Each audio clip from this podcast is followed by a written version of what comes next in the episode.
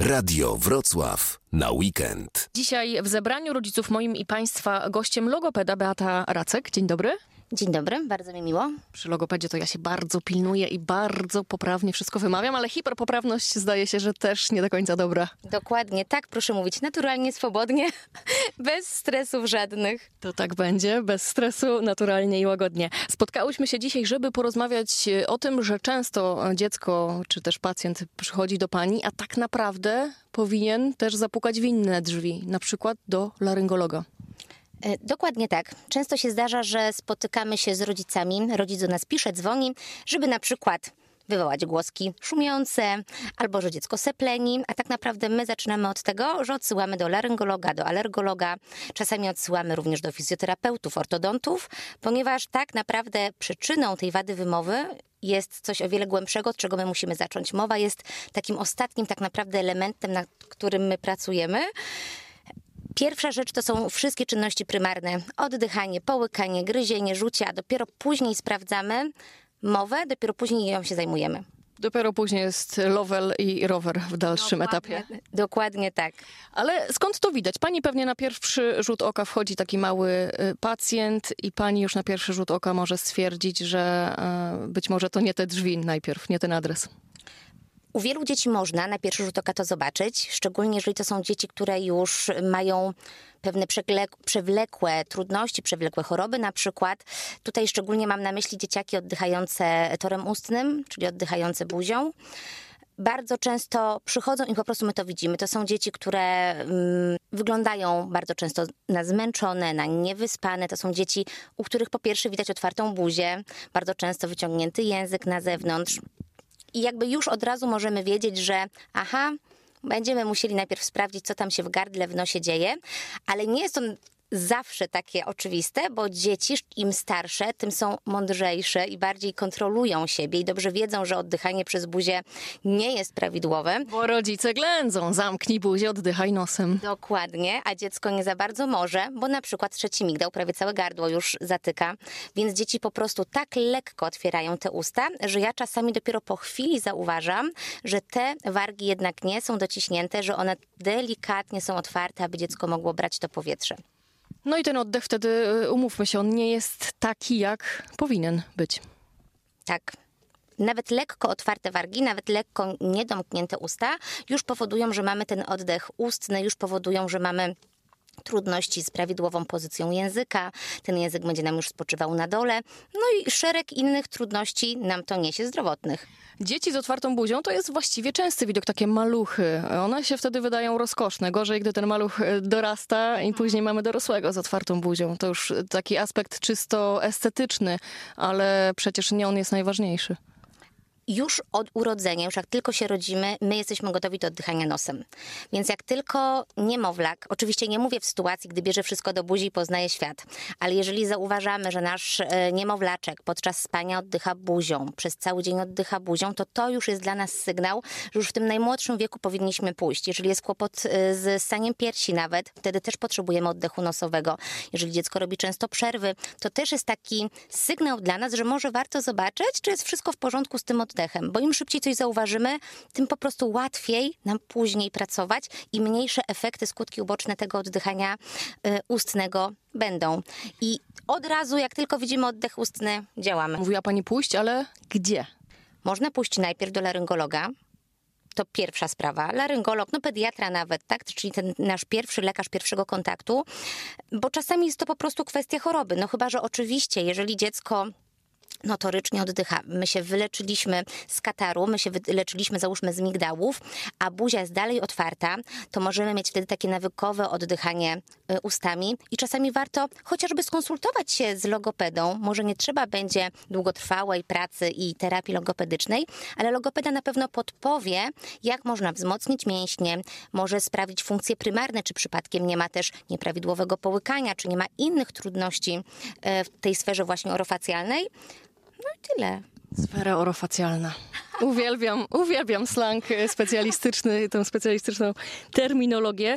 My zatem sferę oralno-facjalną na moment zamykamy, ale po przerwie wracamy do Państwa. Radio Wrocław na weekend. Logopedka Beata Racek jest dzisiaj gościem zebrania rodziców. Rozmawiamy o otwartej buzi. Otwartej buzi mówimy stanowcze nie w każdym wieku dziecka, nawet u maluchów zupełnych. Tak, stanowcze nie. Patrzymy, uważnie obserwujemy nasze dziecko i oczywiście pojedyncze, jednorazowe oddychanie buzią. Dziecko się zapatrzy na fascynującą bajkę i no, otworzy tę buzię. To taka jednorazowa sytuacja nie niepokoi nas. Nie, od razu już nie mamy czerwonej lampki, nie biegniemy już do neurologopedy, logopedy i lekarzy, ale musimy obserwować, czy faktycznie dziecko oddycha buzią czy nosem. I zwracajcie, drodzy rodzice, uwagę, czy ta buzia faktycznie jest zamknięta, bo dzieci potrafią naprawdę fajnie mm, nas oszukiwać, mówiąc tak trochę żartobliwie, więc najlepiej patrzeć na tę buzię wtedy, kiedy dziecko nie jest w stanie się za bardzo kontrolować. Sen jest bardzo dobrym y, sposobem na obserwację oddechu dziecka. No właśnie, bo tego nie powiedziałyśmy. Ta zamknięta buzia, y, oczywiście za wyjątkiem takich sytuacji jak katar sezonowy, no teraz myślę, że każdy y, rodzic się z tym boryka i każde dziecko. I zachwyt, tak jak pani powiedziała, ale poza tym, poza jedzeniem, no rzecz jasna, dzień i noc ta buzia powinna być zamknięta, domknięta, jak to mówicie. Dokładnie, powinna być domknięta, ale też nie powinna być zamknięta e, mocno, tak? To nie mogą być usta napięte. No nie dogodzisz. No nie dogodzę, no niestety, to powinien być delikatny, e, taki spokojny, efek, e, efektywny oddech, czyli my nie powinniśmy słyszeć, że temu dziecku rzęzi w nosie.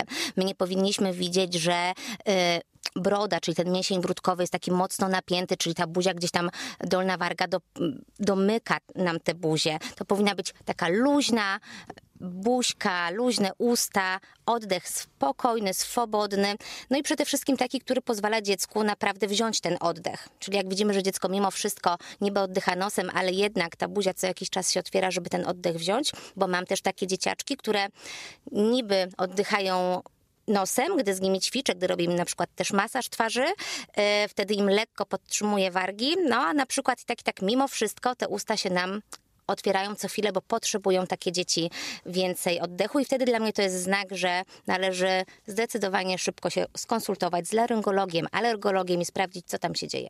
No bo dzieją się rzeczy różne w gardłach i w nosach. Dokładnie, dokładnie. Tym bardziej pamiętajmy, że trzeciego migdała na taki pierwszy rzut oka nie zawsze możemy zobaczyć, a ja mam bardzo dużo dzieci, naprawdę mnóstwo dzieci, które wysłane przeze mnie do laryngologa i czasami nawet rodzic nie do końca był przekonany, czy jest sens pójść, no ale poszedł, poprosiłam, poszedł, współpracujemy, chcemy dobra dziecka i się okazywało, że trzy czwarte gardła na przykład jest zajęte przez tego migdała.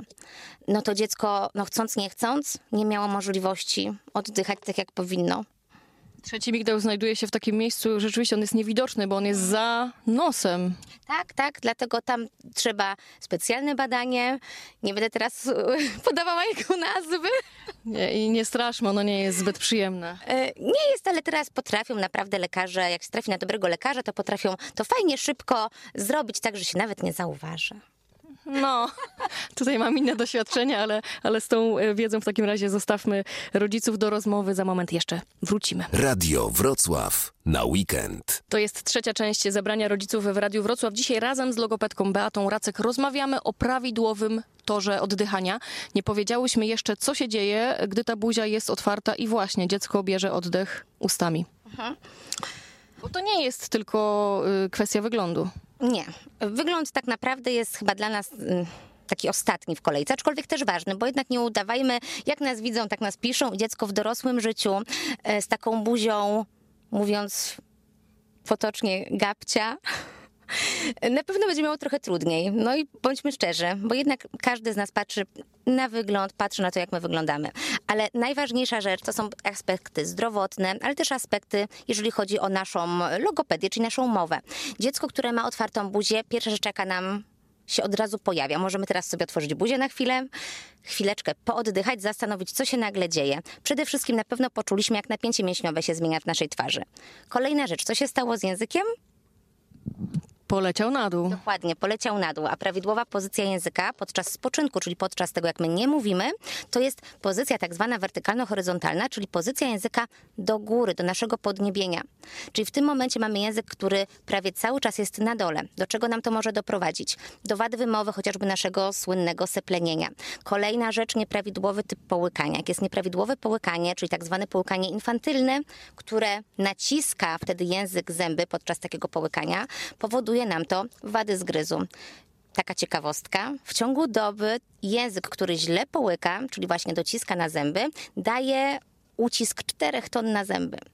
Więc nie ma opcji, żeby te zęby prędzej czy później się po prostu skrzywiły. Dlatego u logopedy, jak przychodzimy na terapię, jak przychodzimy z dzieckiem, to się nie zdziwmy, jak logopeda najpierw sprawdza połykanie, oddychanie i mówi, że zanim my dojdziemy sobie do głosek szy, ży, czy albo tego ry, to my najpierw popracujemy nad prawidłowym sposobem połykania. Bo jakby to jest podstawa naszej, e, funkcjonowania naszego języka i naszej buzi. Przy takim oddychaniu ustami pewnie też organizm nie jest tak dotleniony, jak być powinien tak, dzieci są, dzieci dorośli oddychający buzią są niedotlenieni, ale co więcej są odwodnieni. To widać zimą świetnie. Jak oddychamy buzią, możemy bardzo dużą parę zrobić. Oddychając nosem tego nie widać. Przy oddychaniu buzią, z tego co pamiętam, jakoś ponad 40% wody od nas więcej ucieka niż przy oddychaniu nosem. Yy, dlatego takie dzieciaczki czy dorośli to są osoby niedotlenione, niedowodnione, a co za tym idzie? Są często rozdrażnione, nie mogą się skupić, mają kłopot z takimi funkcjami poznawczymi. Co więcej, jest kłopot też z zapamiętywaniem. Dlatego, jeżeli mamy dziecko już bardzo długo oddychające buzią, ale bardzo długo to nie znaczy tydzień, tylko faktycznie czasami to są lata, bo mam dzieci w pierwszej, drugiej klasie, które oddychają buzią prawdopodobnie od zawsze. To są dzieci, które mają często też kłopoty z nauką, ze skupieniem się podczas zajęć. Mm, dlatego to jest tak istotne. Bo przypomnijmy sobie nas, gdy mieliśmy katar, taki długi, nie mieliśmy kropli do nosa, jak bardzo my się nie możemy skupić, jak wszystko nas rozdrażnia. To są osoby, które również będą miały słabszą reakcję i mniej cierpliwości na sytuacje stresowe. To będą osoby bardziej rozdrażnione. Mm. No i co więcej, zdrowotnie, ponieważ oddychanie buzią również będzie nam powodowało różne infekcje i choroby. Bardzo często, jeżeli jest to kwestia migdałków, to co my robimy? No leczymy migdałki, ale nie robimy nic, żeby poprawić napięcie mięśniowe, aby nauczyć dziecko oddychania nosem. No więc dziecko dalej oddycha buzią. Migdałki wilczyliśmy, oddychamy dalej buzią. Co się dzieje z migdałkami? migdałki nam powracają i to jest takie błędne koło. Więc jeżeli mamy chore migdałki, zwróćmy uwagę na to, czy po leczeniu dziecko nawykowo nie oddycha dalej przez usta, a jeżeli oddycha, szybko mu pomóżmy ćwiczeniami właśnie na mięśnie ogrężny warg, na oddychanie nosem, pokażmy mu, nauczmy go. Samo mówienie zamknij buzię nie zawsze wystarczy, bo czasami my musimy usprawnić po prostu mięśnie. Powiedziała pani szybko, ale zdaje się, że to nie jest szybki proces, szczególnie w przypadku właśnie takich dzieci, które od niemal albo od samego urodzenia właśnie oddychają ustami. My bierzemy teraz głęboki wdech nosem, oczywiście, a do Państwa już za moment wrócimy. Radio Wrocław na weekend. To jest zebranie rodziców w Radiu Wrocław. Dzisiaj moim i Państwa gościem logopedka Beata Racek. Dzień dobry raz jeszcze. Dzień dobry. Mówimy o tym, że dzieci, dorośli również powinni oddychać nosem, nie buzią. E, wspomniała Pani, że są dzieciaki, które od urodzenia właśnie nawykowo źle to robią e, i że trzeba im szybko pomóc, ale ta pomoc szybka nie jest, bo to chyba e, miesiące pracy. Tak, to są długie, długie dni, miesiące pracy. To wszystko zależy od dziecka. Y, ja nigdy nie umiem powiedzieć, ile nam coś zajmie czasu, bo wszystko zależy od tego, jak długo dziecko już oddycha, jaka jest trudność, bo teraz się musimy zastanowić, co leży u podstawy tego nieprawidłowego oddychania. Więc każde dziecko indywidualnie trzeba sprawdzić. Ale jest nadzieja. Jest nadzieja, oczywiście. To nie jest tak, że już nic nie możemy z tym zrobić, ręce w dół i koniec. Nie, absolutnie. Każda, każde działanie, im szybciej, tym lepiej podjęte, da nam efekty i e, no, przyniesie nam te efekty. Mogę powiedzieć po sobie, bo ja jestem takim dorosłym, który był dzieckiem z bardzo dużą wadą wymowy rozumieli mnie chyba tylko rodzice. Miałam problemy ze słuchem fonemowym, z tego co sobie sama przeanalizowałam. Nie rozróżniałam wyrazu półka, bułka. Język wychodził mi chyba przy każdej możliwej głosce. To się potem objawiło też w trudnościach z czytaniem, z pisaniem. E, Bardzo dużo miałam trudności i z matematyką przez to, bo się skupiliśmy na czytaniu, więc potem matematyka kulała. I trzy lata pracowałam z rodzicami. W sumie to moi rodzice pracowali, za co korzystając z okazji, bo na pewno mnie słuchają, im bardzo, bardzo dziękuję, bo to jest praca moich rodziców, tego, że nie dali się i nie poddali się, chociaż im mówiłam, że ja tak mogę mówić. Nie spisali pani na straty. Nie, nie spisali mnie na straty, więc naprawdę dużo ciężkiej pracy, y, ale przyniosła efekty, więc naprawdę do każdego rodzica teraz. Jeżeli macie jakiekolwiek przemyślenia albo obawy, że może być coś, co należałoby skonsultować z jakimkolwiek specjalistą, to po prostu idźcie. Ja zawsze każdemu mówię, jeżeli masz obawy, jeżeli coś cię już zastanowiło, pójdź i się skonsultuj. Lepiej zrobić jedną diagnozę więcej niż jedną mniej. Po prostu. Tym bardziej, że z takich e, wad logopedycznych z wielu rzeczy się wyrasta. Z histerii, z buntów, ale e, z wad logopedycznych się nie wyrasta. To trzeba chyba jasno powiedzieć. Mhm. I z wad logopedycznych, a co za tym idzie również z różnych innych chorób i y, trudności, bo Przypomnę, wada wymowy to jest ostatnia rzecz, to jest taki ostatni szczebelek, a my musimy zobaczyć, z jakiego powodu są te wady. Bo to mogą być wady nie tylko spowodowane chorobą, migdałem, to może być złe napięcie mięśniowe, to mogą być jakieś dysfunkcje w budowie anatomicznej. Dlatego naprawdę patrzmy i szukajmy. I nie liczmy na to, że logopeda będzie tylko nam wywoływał głoski.